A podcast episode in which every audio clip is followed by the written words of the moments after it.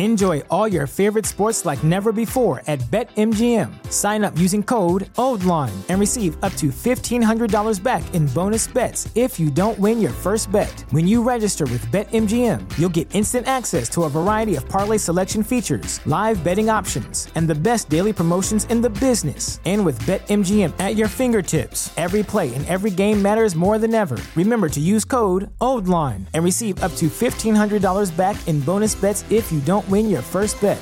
BetMGM and GameSense remind you to play responsibly. See BetMGM.com for terms. 21 plus only, Maryland only. New customer offer, subject to eligibility requirements. Rewards are non withdrawable bonus bets that expire in seven days. Please play responsibly. For help, visit MDGamblingHelp.org or call 1 800 Gambler in partnership with MGM National Harbor. Promotional offer not available in Washington, D.C. Say goodbye to your credit card rewards. Greedy corporate mega stores, led by Walmart and Target, are pushing for a law in Congress to take away your hard earned cash back and travel points to line their pockets. The Durbin Marshall credit card bill would enact harmful credit card routing mandates that would end credit card rewards as we know it. If you love your credit card rewards, tell your lawmakers hands off my rewards. Tell them to oppose the Durbin Marshall credit card bill. This episode of The Huddle is brought to you by the Athletic Club Oakland, my go to sports bar in the East Bay. This will be a shock to no one. I love watching sports, and I love it even more while at a sports bar. But to be honest, there was a long period of time where I just couldn't find one I really liked.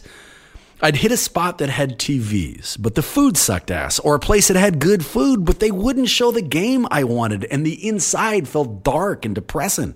It was always some trade off or sacrifice, and that's done now. The ACO is exactly what I'm looking for. They have a huge space, including an outdoor spot where they shut down an entire street and called it the Town Gardens. They have more than 100 televisions, which can and will show every game you ask for, and they have great food.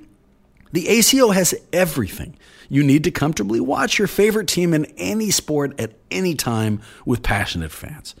I love it, and I'm pretty damn sure you will too. The Athletic Club Oakland, where sports fans get everything they want every day they want it. What's up, you guys? This is Bram, and we have a really fun episode waiting for you today, one I cannot wait for you to check it out. But before we begin it, I wanted to acknowledge the passing of Bill Russell because it's just such an enormous loss, not only to the basketball community, but to the world at large. It's basically common knowledge that Russell was one of, if not the most talented and successful player to ever touch a basketball court.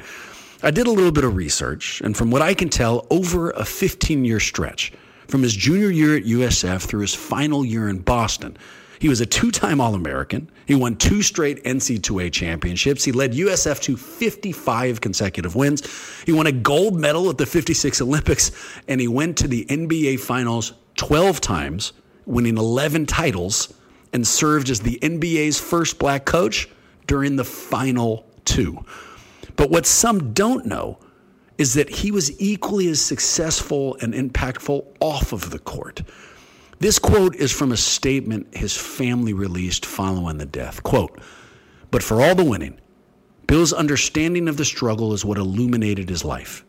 From boycotting a 1961 exhibition game to unmasking too long tolerated discrimination, to leading Mississippi's first integrated basketball camp in the combustible wake of Medgar Evers' assassination, to decades of activism ultimately recognized by his receipt of the Presidential Medal of Freedom.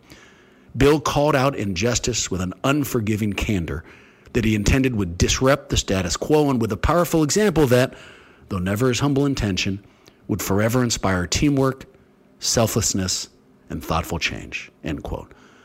Now, I got to admit, this is pretty personal for me. I'm an Oakland native, which is where he went to high school at McClymonds. But more than that, Mr. Russell was a personal friend of my grandfather, Ralph Hillsman, who helped coach him at USF. Now, it was Ralph's character and integrity and just presence that helped shape me throughout my life. And he's the reason I love basketball. So it was crazy important for me to at least say something. So, on behalf of the huddle, my family, and just the basketball community at large, I wish my deepest condolences to Bill Russell's family. May you rest in peace. We're going to bring y'all into our huddle. You are in the Warriors Huddle with me, Bram. With me, per usual, my boy and producer Marcus. What's up, Dub Nation? And our master of all things sound, Maxime. How's it going? Boys, it's been forever since we've recorded, and I am fired up to announce that rejoining us after way too long, a national NBA specialist for the Washington Post, an accomplished basketball writer who penned multiple cover stories for publications like Sports Illustrated, the host of the Greatest of All Talk podcast, the author of Bubble Ball, where he details his blossoming friendship with an egret named Mikey, and a man who is just dead set on becoming the Elizabeth Holmes of podcasting, Mr. Ben Golliver. What's going on, Ben? Oh, so you heard my plan to like deepen my voice to kind of increase my credibility. I, have been thinking about doing it. I kind of wimped out. I actually went on a podcast earlier with the Spinsters. Do you know them? Uh, Haley O'Shaughnessy and uh, yeah. And Jordan Liggins. It was the perfect opportunity to unfurl the plan, but I choked. I couldn't do it. I just kind of had to stick to my normal voice. But man, I'm starting to do too many things. That's way too long of an intro. It made me sound way more uh, established and distinguished than I actually am. Well, I'll tell you that I was nervous about you not immediately recognizing the Elizabeth Holmes thing. And if you didn't, I thought it would be a really weird way to start this, where I'm like, I'm suddenly yeah. referencing you as like this shuckster Elizabeth Holmes. So, I mean, you know, I think we're off to a good starter, man. It could have got a lot ugly. Well, also, good news, Bram. Uh, the prison has Zoom now, so I get, I'm just you know straight from my jail sentence here to you know offer a, a con, a federal con's take on all the Warriors matters of the offseason. Here, exactly what we need. I appreciate that. I should give you a heads up that we've asked Marcus to do this entire thing in a fake, very deep and awkward voice. So I mean, you know, it's it's coming. Don't be distracted by it when it shows up. Uh, so I've got a ton of Warrior stuff, needless to say, but I want to start with a topic that'll just have me shut up. So the the segment is called Story Time with Uncle Ben. Here's the idea. I listened to your podcast with Waz, and you described you know Vegas Summer League, and I I have always wanted to go, but never have. Right. So for this one, I'm going to shut up, and I'm just going to ask you any story, anything that stuck out to you from your time in Vegas. Well, first of all, I just love Summer League. I've been going to Summer League for almost 15 years now. It was one of the first events that I actually got credentialed for. And I mean, I'm going all the way back where I'm sleeping on my friend's floor in Vegas in this tiny little apartment. Thank God she had air conditioning, you know, but I'm just doing whatever I could do to get down there because I'm thinking, wow, this is the best access I'm ever going to have to these guys, you know, sitting courtside, watching them, uh, the rookies as they're interacting with fans I mean, I was just kind of basketball nerd heaven, and the event has just gotten bigger and bigger and bigger and bigger. I kind of feel like I've grown up with it. And now, you know, they're using real jerseys instead of the old pennies. You know, they're they're playing all these games on national TV. They're lining up the special like number one versus number two draft pick matchups to make sure people are uh, watching on ESPN. And then to top it off, you got the big stars. You know, LeBron James, Damian Lillard, Ja Morant uh, Kyrie Irving showing up to sit courtside and kind of you know watch their teams or just taking the action. So it's sort of become this carnival. All these other businesses that are kind of loosely affiliated with the NBA go down to Vegas, so it sort of becomes a trade show almost. I just love it. Um, and on top of that, you know, you got. I mean, it's it's become such a thing. A guy like Kyrie Irving times his arrival at Summer League for like Chet Holmgren's, you know, big matchup because everybody's going to be watching Chet on TV. So he's trying to kind of leech off of the Chet mania as he's trying to get this trade done between the Nets and the Lakers. So the whole thing is just wild. You know, everybody's dissecting. Does LeBron talk to Westbrook? You know, where are they, uh, you know, sitting on, in different parts of the, uh, the arena. I mean, all of it to me, when you're coming off of just the super high stakes, super high stress, just grind of the playoffs where I'm flying cross country back and forth between San Francisco and Boston. Every game seems life or death. Steph gets injured after game three, and I'm just like, oh no, the whole season is ruined. How can you have like the biggest star in the finals go down? You go from those heights down to you know just kind of the pit of Las Vegas Summer League, where by the end of it, after 11 days, there's nobody left. I mean, I pretty much had exclusive access to the championship game celebration because there's like three reporters who are willing to stay for 11 days. So, uh, you know, I just, you know, as a basketball junkie, as a guy who spent 93 days in the bubble and, and went to Tokyo and, and, spent three weeks there, just, you know, riding shuttle buses back and forth to the games and empty arenas for the Olympics. I mean, this is right up my alley. It's the true degenerates And my favorite part, I don't think I've ever told this on a podcast before. Uh, basketball at summer league is the vice because I don't drink, I don't smoke, I don't really gamble. I mean, I might put like twenty dollars in a slot machine, but you get me onto any sort of a card game, that's just might as well just be throwing the money away, right? So all of the things that are fun to do in Vegas that the players love to do in Vegas, I do none of them. I just sit in the arena and watch basketball. So it's kind of funny like that. so let's see, working in no particular order. Um, and this probably shows my age, but I used to be a fan of the WWF, not the WWE, it was the WWF at that point. And there's two kind of things that they used to give you, right? The things that happened in the ring. And then you get those scenes like what was happening in the locker room. You know, Randy the Macho Man Savage would go hit Hulk Hogan like in a car or some shit. Summer League reminds me of those locker room scenes. You know, like when, oh, yeah. when you're talking about, like, just as you mentioned, when LeBron and Westbrook are both in the arena, but they're not sitting with one another. We spend a bunch of time like, oh, what does that mean? Do they hate each other? And it's just like that behind the scenes footage. Um, and then this is the only uh, relation is in Vegas and no air conditioning. But the last time I went to Vegas, I stayed with a friend, which I immediately resented. I should have just got a fucking hotel. And the guy refused to turn on air conditioning. It was 120 degrees, refused to turn on and said it kept him up. So just random question for all of you. I said nothing. I was just nodded like, yeah, that's fine. If that happens to you. What's the right move? Can we force them to turn on the air conditioning? Can I say this is fucking bullshit? I'm staying in your house. Or when you're living, you know, you're staying under someone else's roof, you have to deal with whatever cheapness they decide is appropriate.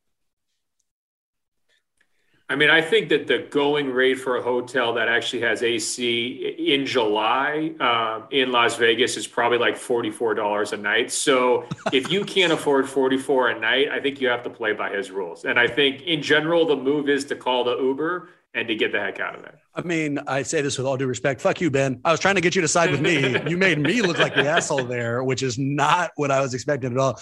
MT, Vegas Summer League on the uh, sports bucket list, something you want to do? It is now. Before it wasn't. It was a cool thing that was just kind of like ah, I didn't mind missing it. But now, to Ben's point, you have all the marquee players sitting there courtside, you know, watching who's who's coming onto the squad for the next season, and it's it's a variable who's who, and um, seems like it's just a, a cool place to be. So um, I, I kind of want to. It's it's on my bucket list now as of the last um, two years. I imagine it being like what Disneyland is like for my seven year old kid. You know, she walks around Disneyland and she runs into Mickey Mouse and she sees Minnie, and you know, we just run into the characters she's been watching forever.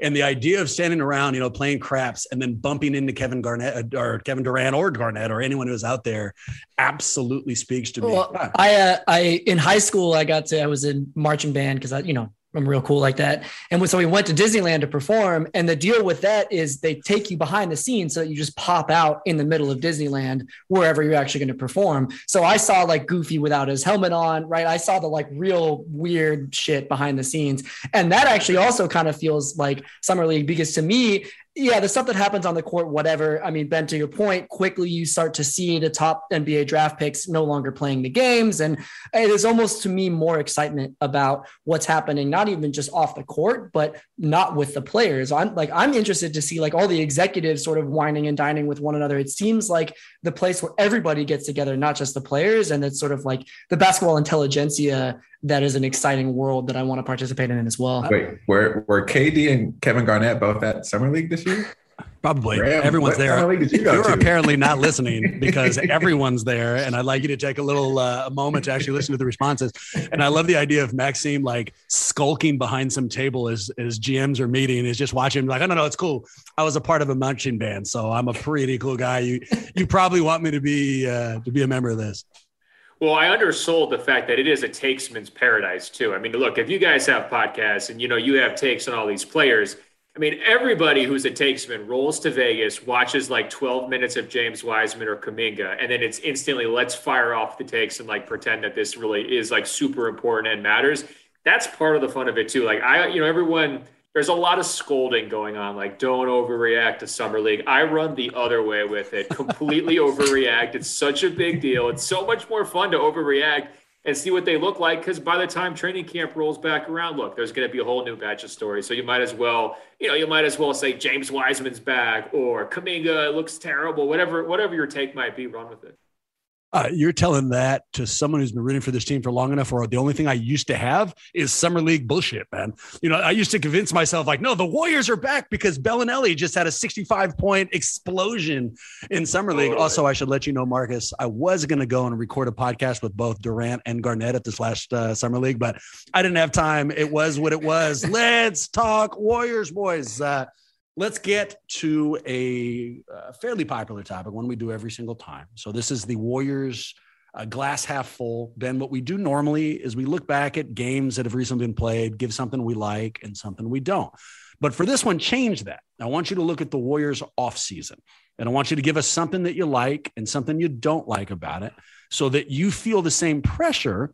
You should know that Warriors Twitter, at least, and the fans who uh, who populate it are going crazy. They are uh, manic depressive. Occasionally, they're saying things like, with GP2's loss and OPJ bouncing, we are screwed. Then, when DiVincenzo signed, they're all the way back on board. So, what you are saying is going to directly impact the emotional well being of a lot of people. Um, but what do you think, man? Something you like, something you don't? Big Loon is back. I mean, come on. Isn't that enough yes. to make it kind of a win all the way around? Um, I think I wrote a story during the playoffs calling, you know, Kevon Looney the fifth Beatle. I mean, that's kind of pretty much who he was. I mean, you look at this team, especially now that Wiggins is somehow a god of basketball, which makes no sense whatsoever. Who knows if that's going to, you know, last forever? But for like a nice, strong two and a half month stretch there, he was just an absolute god. Um, it's so funny that all those guys are all making just insane amounts of money, and Looney is like, "Hey guys," he's like passing the hat. You know, he's making like five million just such a weird dynamic, but he's such a great trooper about it. Had a great, great postseason. Came up huge for them in a number of uh, you know key moments. I thought he was their number one priority. Now I, I do understand what you're, you're, saying about the Warriors fans probably uh, crying out Gary Payton's uh, name in their sleep. You know, like whimpering, uh, wishing that he would uh, come back. It's going to be a hit. I mean, there's no way around it. I was surprised they didn't take care of him. It reminded me a little bit of when the Lakers didn't take care of Alex Caruso, and all the fran- uh, fans freaked out about that because yep. they loved Alex Caruso. And there was this sort of like intelligent counterpoint of being like, oh, come on, you know, he's not that important. He's probably just overrated because he does things that fans like.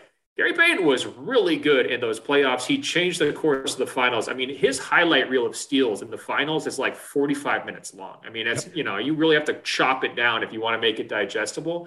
And so um, that's going to be a hit. There's not really any way spinning that, but to me, Looney was the was the guy. You had to bring him back. Otherwise, you're going to have huge roster balance issues. You're going to have to start plugging in guys who are way worse than him, or you're going to have to you know completely um, you know rely on Wiseman to be the guy.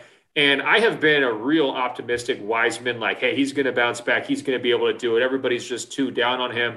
Watching him closely at Summer League, and here I go overreacting um, I'm, a, I'm, I'm pretty nervous about his defensive mobility, and that's something that Looney is so good at, right? Getting out there on the perimeter, sticking with guards, moving those puppies. How does he do it? I, I don't really know how he does it.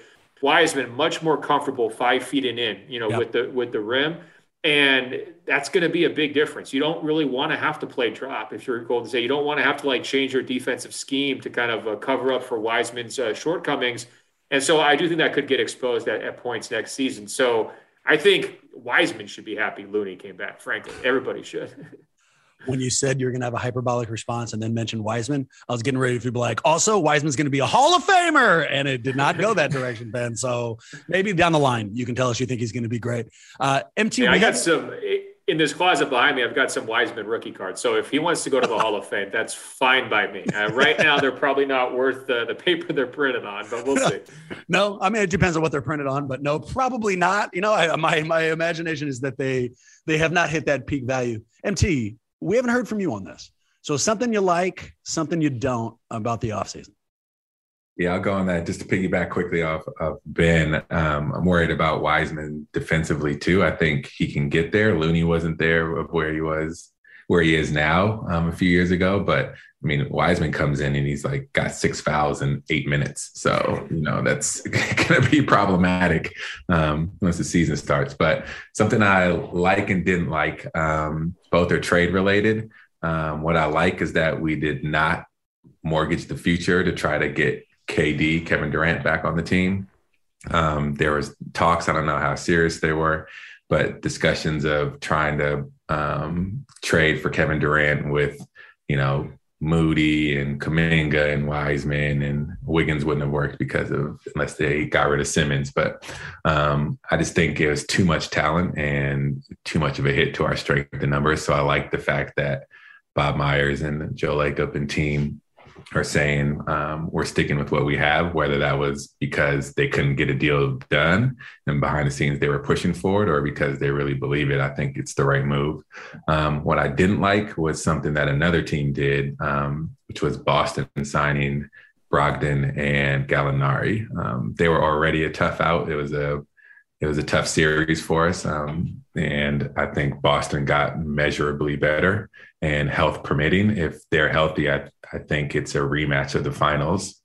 And that's a much, much tougher team for us to beat. And I think Draymond alluded to that on his podcast when he said Brog- Brogdon could be the piece that we look back and say, oh, he was the championship piece for them. I think he without saying like, oh, they can beat us. You know, he would never say that, but he alluded to the fact that that's a really tough team to beat with those two pieces if everybody's healthy. They needed ball handling and shooting. Brogdon gives them both at an all star level, and they didn't give up shit to get him. Uh, yeah. So, yeah, I mean, that makes sense. Um, quick, you guys have heard me say this, so I'll make it remarkably fast. What I don't like, the GP2 thing. And look to uh, Steve Kerr's reaction when Dillon Brooks took him down. If you want to know how important uh, you know, he was. He said, We all love Gary Payton, and that fucking play was dirty. But you don't have that kind of reaction when someone gets hurt unless you realize the importance of the team. And, you know, he lost his mind. And the what we have not replaced, because I think we've replaced some of the shooting we lost by OPJ and some of the athleticism with DiVincenzo and uh, JaMychal Green. What we don't have is perimeter defense. I'll put that differently. We don't have anybody who can keep Ja Morant out of the fucking paint. And as someone who's going to take those games hard anyways, I do not like that idea, which leads to what I like. Warriors know what I just said. They're not just going to leave this as some unchecked box. And so, what I imagine the assumption is that Klay is going to recover more. They're, they're leaning on him. Kuminga is ready for a larger role in that way. Uh, Wiggins has shown that he might be able to help us as a perimeter defender.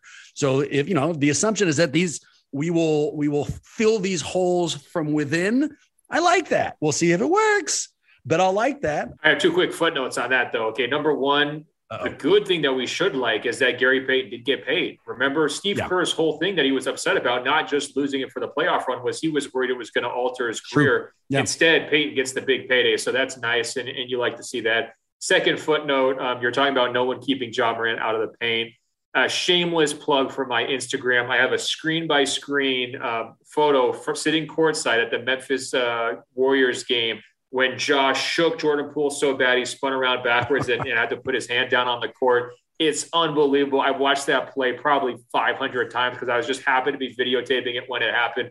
Get used to that. That that could be happening a few more times next year without GP. Maxime, I'd like you to erase the last 30 seconds. And if you have the technological prowess, I'd like you to get onto Ben's Instagram account and erase those fucking pictures too. We gotta we gotta get those offline, man. We don't need those anywhere at all.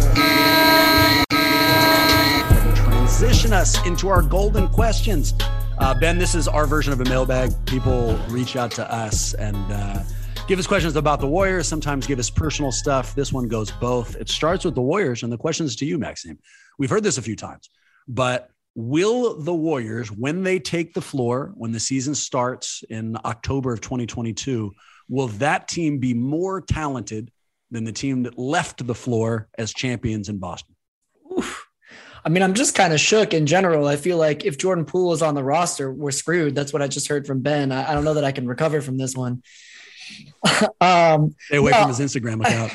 look, the thing is, is uh, yes, I think uh, it's more than a whimper for me when I'm sleeping at night, yelling Gary Payton's name out. I'm I'm bereft uh, for sure. But the deal is, is at the end of the day, he was somebody that was on a non-guaranteed contract before the season started. We picked up as the 15th man on our roster. Yes, he made a huge impact um, in the finals for us. We're really happy that he came back. Um, you know, at the same time, he's not one of our star players. Klay Thompson is one of our star players, and I think there is there's reason to believe that he's going to come back much stronger than we even saw in the finals. There were some moments where I was uncomfortable with still his shot selection um, as he played it out. So yes, I do think on paper, if a Hall of Famer is coming back better than he was next year, this team is going to be better. Ben, this one's going to you. Um, but let me hedge it. I'm hoping to poison your answer. Right. All so right. the last time we did this, what we did is we looked at individuals. You know, will Wiggins be more equipped to help push them towards a, a title next year? Will Klay be further recovered? Will Kuminga and Wiseman and Moody play bigger roles? And so we baby stepped towards it, right? All those guys should be better. So even though they've lost people, that internal development makes them better. That's at least what we've convinced ourselves. What do you think, man? Looking at the two rosters, you know, which which one's more talented in your mind? Um, you know, it's tricky because so much of it hangs on Steph's health, right? It's like Steph got healthy and just narrowly avoided that injury in the finals, and the whole thing looks differently. I remember the first injury when he went down when it was in March. I thought that could be a season killer. You know, I was thinking like, is he going to get back in time? Is he going to be up to 100 percent?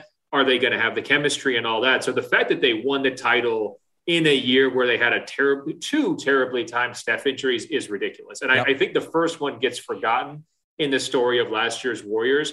I see two factors that could make the Warriors better next year. It's the trio of young guys that you mentioned. It's just depth. It's keeping minutes off of your big players. It's, you know, incorporating them in a much bigger way, whether it's Wiseman, Kuminga, and Moody, so that they're ready to be just regular playoff rotation guys in a way that they weren't this year. That's a big difference. And that's a lot of, you know, length and youth and athleticism that they didn't have. Um, but they still need to prove it. All three of those guys still need to prove it. Um, the second one would just be the shared minutes between Steph, Draymond, and Klay. Isn't that the most reliable formula in the NBA? Those three guys are on the court. You're going to have crazy high plus minus.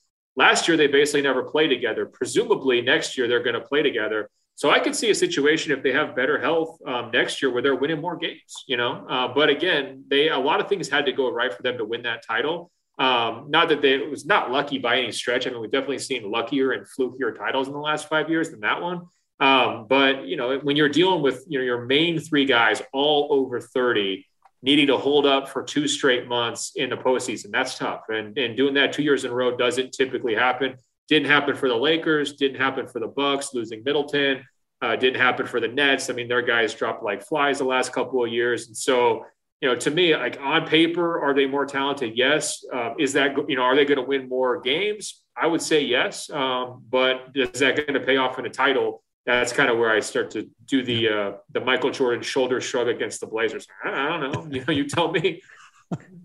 Or the the shoulder shrug that his uh, his security guard did when he beat him in that quarters game. And Oh, uh, yeah, which is just yes. legendary, man. Like I, I, for whatever reason, I still think about that all the time. He beat MJ at his own game twice. yeah, you know, it's like he beat him at the quarters and then he beat him with the shrug. Can you now that we, we already knew how you know psychopathically competitive MJ was, and then you know, the Last Dance really underlined it? Can you imagine how good that dude must have been as a security guard for him to do that and then not getting fired immediately? like, I mean, don't like what we view of Jordan. Like, don't you think like, yeah, that's really funny? Get the fuck out, you know? And then like, no, apparently he did not do that. Which uh, respect to both of them. MT. Well, so didn't you didn't you get the the feeling from Last Dance that Jordan liked the security guard more than he liked Pippen or any of his teammates? like I think if he's power ranking everybody else in the entire show, I think that guy might have even been above his wife.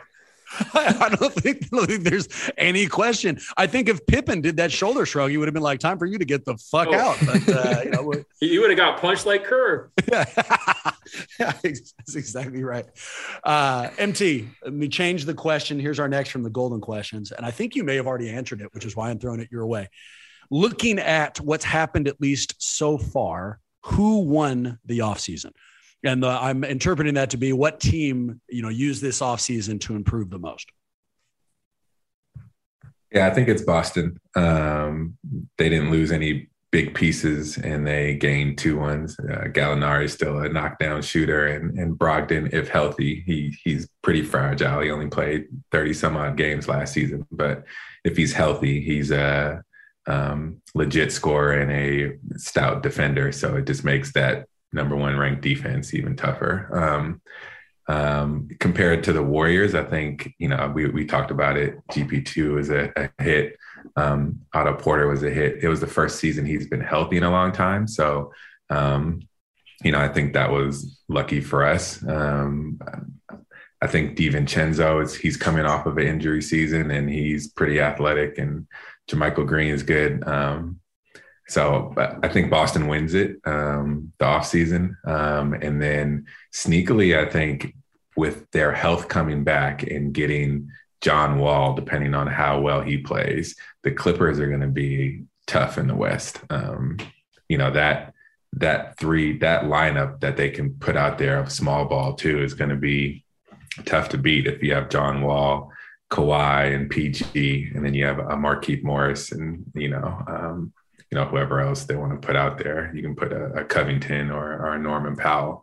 Um, that's Batum. a they kept Batum too for cheap. Yeah, Batum. There you go, Batum. Yeah. So that's a they have a lot of options to go small and kind of play at our level when we go down that size with Draymond. So um, I, I think they sneakily, even though John Wall is not like this amazing pickup, I think just by having an off season where they were healthy, they didn't blow up anything and make any big trades and they're just going to come back. I think the Clippers are going to be probably our our stiffest test in us going back to the finals. What you're saying, I think, dovetails a little bit into what Ben was saying that the Warriors roster is going to be better, but I'm not sure if that necessarily means that they have a better shot at a title. I mean, the the league is better, the West specific. Dallas is way better. They, they got Christian Wood for like a basketball and a cup of spit. Uh, the Clippers, if they're healthy, are better. I even think that Phoenix can be better. Not because they added anybody, but I thought that the contract that Ayton didn't sign going into last year kind of hung over everybody's head and they were kind of aware of it. Now all of that shit is done. He's signed and in and they're they're remotivated. So I think it's going to be a much uh, a much harder analysis. I Boston won the offseason to me. It pains me to say it. And now they're in the Durant sweepstakes, it sounds like, um, if they're willing to, or they've been discussing a deal involving Jaylen Brown. Ben, how would you answer this, man? Who won it?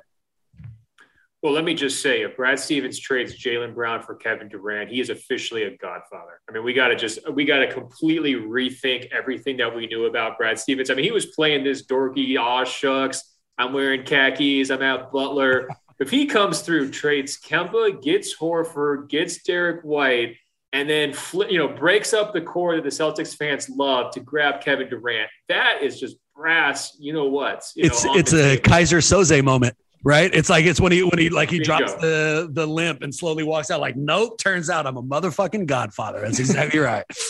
It would be wild. It would also be great if he just started showing up dressing like Pat Riley after doing that. He just like changes his entire look. He's like, "Yeah, I got swag now. I'm the swag." His hair's slicked back. I love this. yeah, I know. I think you guys hit the nail on the head with Boston in terms of being the winners. I'm not. We'll see if they're done or not. Um, I think that you know one other thing to point out with Dallas, who you mentioned so they lose Brunson, uh, which is like this huge hit. Everybody's talking about that, but they also get back Tim Hardaway Jr., who you know you go back a couple of years in that playoff series against the Clippers, like he was Luka's number two guy. It wasn't Brunson in that series. And you, you could argue on net, you know, did they wind up winning that transaction a little bit, especially just because they had already paid Hardaway. So um, that's one thing to keep in mind. I actually saw a lot more losers this summer um, than I saw winners. You know, obviously Utah blows it up. I like how they did it. You can call them a winner for just their sure. their trade package, but you know they're completely falling to pieces. Um, another quiet winner though would be Denver. They bring in mm. Kentavious Caldwell Pope and Bruce Brown, right? And so we were talking about the importance of perimeter defense earlier. I mean, they would kill to have Jordan Poole playing perimeter defense for them sure. last year. I mean, we could, the four of us, actually five of us, or four of us, four on five, could we score on Denver? We might need an extra live body.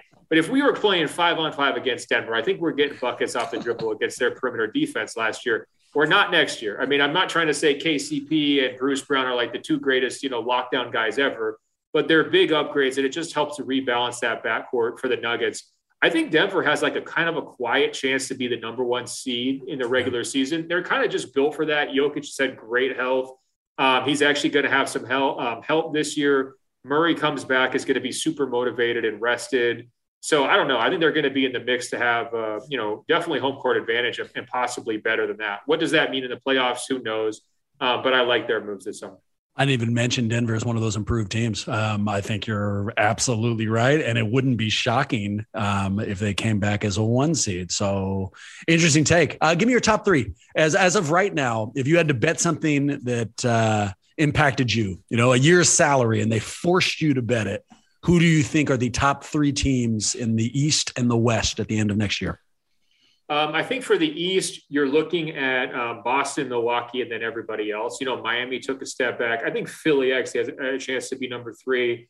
it would be cool if Toronto hopped up and did it. I just love how they built that thing. I don't know if they have quite enough talent to do it, but they're sort of like my laboratory where, you know, I'm not going to try to say like, oh yeah, me and Masai see eye to eye. We're just two geniuses evaluating basketball. two godfathers. like the idea of interchangeable, you know, everybody can play everybody, everybody's super long athletic. I just love that group. In the West, um, I think Memphis losing Jaren Jackson Jr. for quite a long stretch here is going to knock them out of that top tier. I think that's kind of an underrated um, development this summer. So I think the safe answer is going to be Phoenix, Golden State, and I'll take Denver as my top three in the West.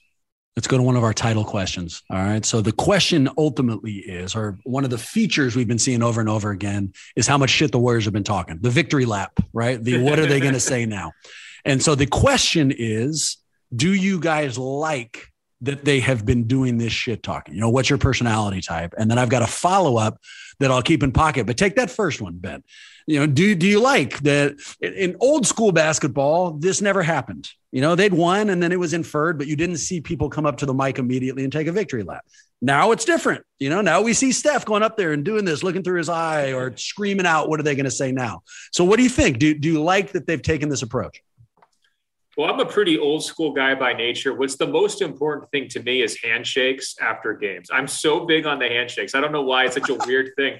I want to see whether guys, you know, walk off the court and pout, you know, sort of like Isiah Thomas going back to the last dance, yeah. or whether they they say congratulations, they give the hug and they show the deference. To me, it's like once you shake hands, all bets are off afterwards. you can kind of go up on the SB stage and just talk as much trash as you want as long as you're not bringing guys, family members into it, and you're just kind of being lighthearted about it, I, I like some good trash talk. And um, you know, you have a short window for it too. It's not like you can go into next season and, and keep talking trash. So I think get it out of your system in July and August, and uh, by the time training camp rolls around, everybody forgets. That's the amazing thing is this thing resets so quickly. You guys remember when the Bucks were the, the champions? It wasn't that long ago. Right. When was the last time we had those conversations? We just don't. It's 100% true.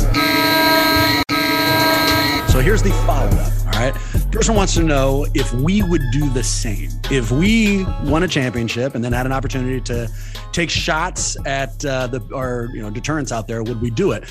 Don't answer because Ben, one of the things we do on here is called judgment theater. So we take a question like this and then we guess what other people would do. so you can start with me, boys. If if I won a championship and had an opportunity, was going to go up and give a uh, give a speech via a press conference, would I keep it classy or would I open it up and take shots at everybody, uh, everybody out there? What do you think, Maxime? Why don't you start off the guessing? Yeah, I feel like you would keep it classy until you're ready to get off the podium, and then there would be a mic drop moment where you realize that the whole time you were machinating to put us in a position to just have this absurd burn um, as you're walking off, and then everybody realizes you're the Godfather. MT. I think you appreciate how um, you may not get back there. Like if, if you're there celebrating that championship, you know, you want to make the most of it. So I think you you you lean into everybody from the the minute the mic gets hot and you're just letting them have it. You might even wear a t-shirt that just says the champ is here. Ben, we we uh we basically just met, but you've had a chance to really gauge my neurosis here. What do you think? Well, you know, you came right off the top with the WWF reference. So I'm picturing like personalized cupcakes. I think you're going to go the whole deal. I mean, I think you're going to make it super personal. You're going to get up into everybody's business. You're going to have a good time with it. And you're going to understand it. Look, if it comes back the other way, you can play the heel. You know, you can kind of play both roles. It's just kind of a, a matter of what the script calls for. So uh, that's that's my prediction. I think you're going all in you're body slamming people, you're you're flipping them off, you know, top rope, you're doing the whole thing. So you are almost immediately on the money, with the exception of you added like a little class there that I'd be capable of both sides. So no, there would be no class at all. There's a this is another old movie, Half Baked with Dave Chappelle, and there's a scene where somebody. Oh, yeah gets fired from I think it was Taco Bell and he takes the mic and goes, "Fuck you, fuck you, fuck you. You're cool, fuck you." That would be me. I would have a list of hastily written fuck yous, and I like I wouldn't even be able to get them all out. I'd be so excited to do it, and just you know would would ruin the moment, make everybody feel uncomfortable, but it would be worth it. It would absolutely be worth it. Uh, this is MJ's Hall of Fame speech, is what you're describing, which I loved, right. and everybody else hated. It was great. That's exactly right. I would I would invite my like fifth grade grade PE teacher just so that I could lean in and be like, and yeah, I've always hated you and you helped push me to this kind of motivation. Let's guess with Maxime. I'll go first. I think Maxime would be like this really esoteric exercise. I think you would go up there and I think you would have shit talking, but no one would would hear it. Like um, every now and again on Twitter or social media, you'll see somebody say something positive but then when you look at the first letter of every word and you put them together, it actually spells out fuck you. You know, it's like this like treasure map for the shit talking. That's what you would do. You, would go out there and you'd say all these nice things. And then when you re like listen to it back over, you'd be like, wait a minute. I think he's taking hella shots at people, but he's hiding them all. That's uh that's my guess for you. MC, what's your guess? Yeah, I think you're spot on with that. Um, Maxime would do the subliminals all day and be really good at them um, kind of like how Drake, he doesn't say anybody's name, but you just know he's talking about. And Maxime would do the same thing. What do you think? This sounds like uh, you're a little passive aggressive, man. I don't know. I don't know if these guys are they're they're insinuating something about your character here. Are you taking this? Uh, not not exactly. No, because the, my fear, my fear in all of these situations, regardless of if I'm legitimized in whatever it is that I'm gloating about or not, is that the comeback is going to be so severe that I won't be able to handle it. You know, like Grant Williams saying that I wear a smedium, which was just be like, it doesn't even matter what it is. I just be like, ah, the world thinks I'm an idiot now. So the fear, the repercussion fear, would keep me from, I think, overstepping my bounds in any situation.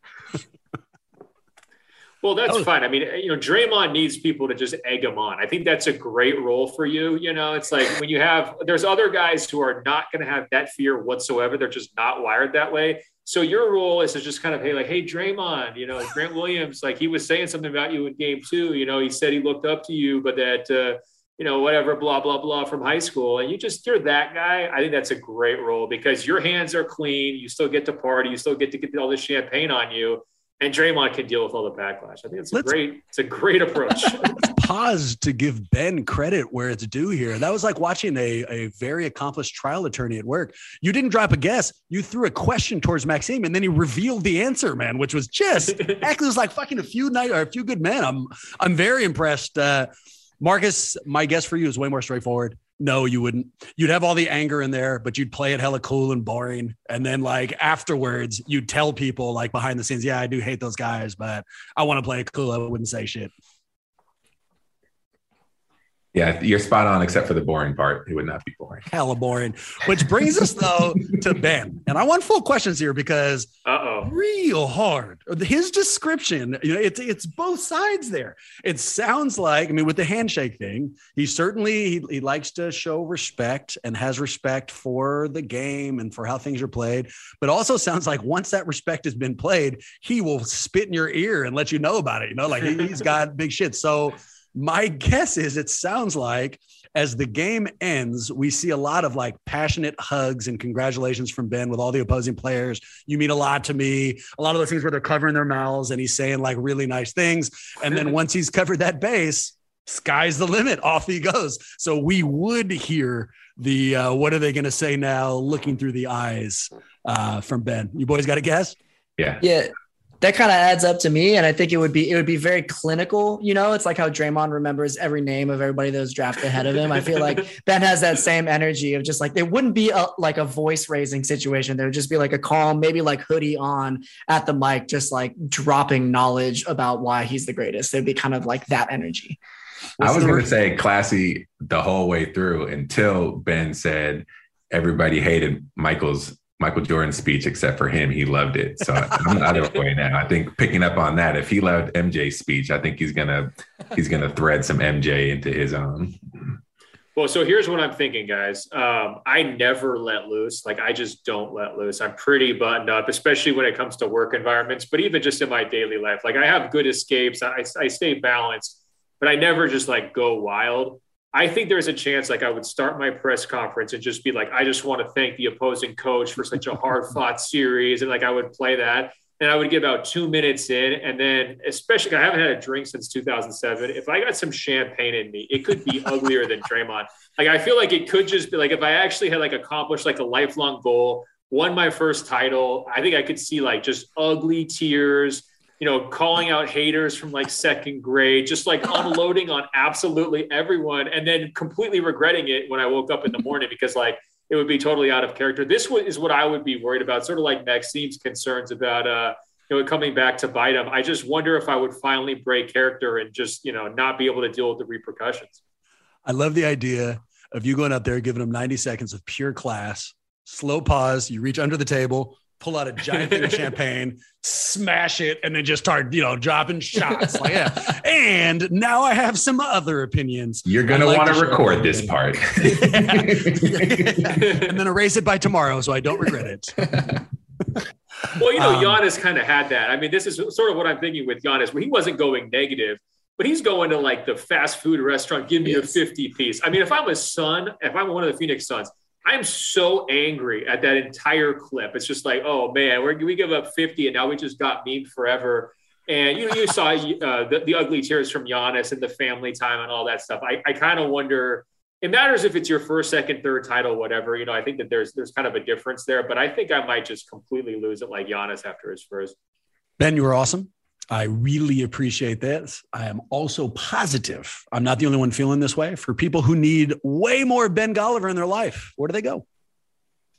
The, the 15 places you mentioned off the top of the episode. Uh, no, WashingtonPost.com slash sports. Uh, greatest of all talk.com is my podcast uh, that I do with Andrew Sharp. We're doing two episodes a week every week. We don't take summer breaks, kind of like you guys. You know, it's just keep them rolling. Now is the time for content. Um, and you know, Instagram uh, for the Jordan Poole uh, explicit images. Yeah, don't go there. Them being twisted around by Ja Morant uh, at Ben Golliver. Yeah, no, I, I, support everything you just said, with the exception of the Instagram. And hopefully, if Maxime is as good as what I, I think he is, that won't exist in about 30 minutes. So, yeah, just go ahead and take that down. Ben, we appreciate you for us. You want to reach out to us, get us a golden question, let us know we did a good job, bad job, any job. You can shoot us an email to huddle at warriorshuddle.com. Our only social media is our Twitter account. That's at Warriors Huddle. With that in mind, go Warriors. Hopefully, we'll see you real soon.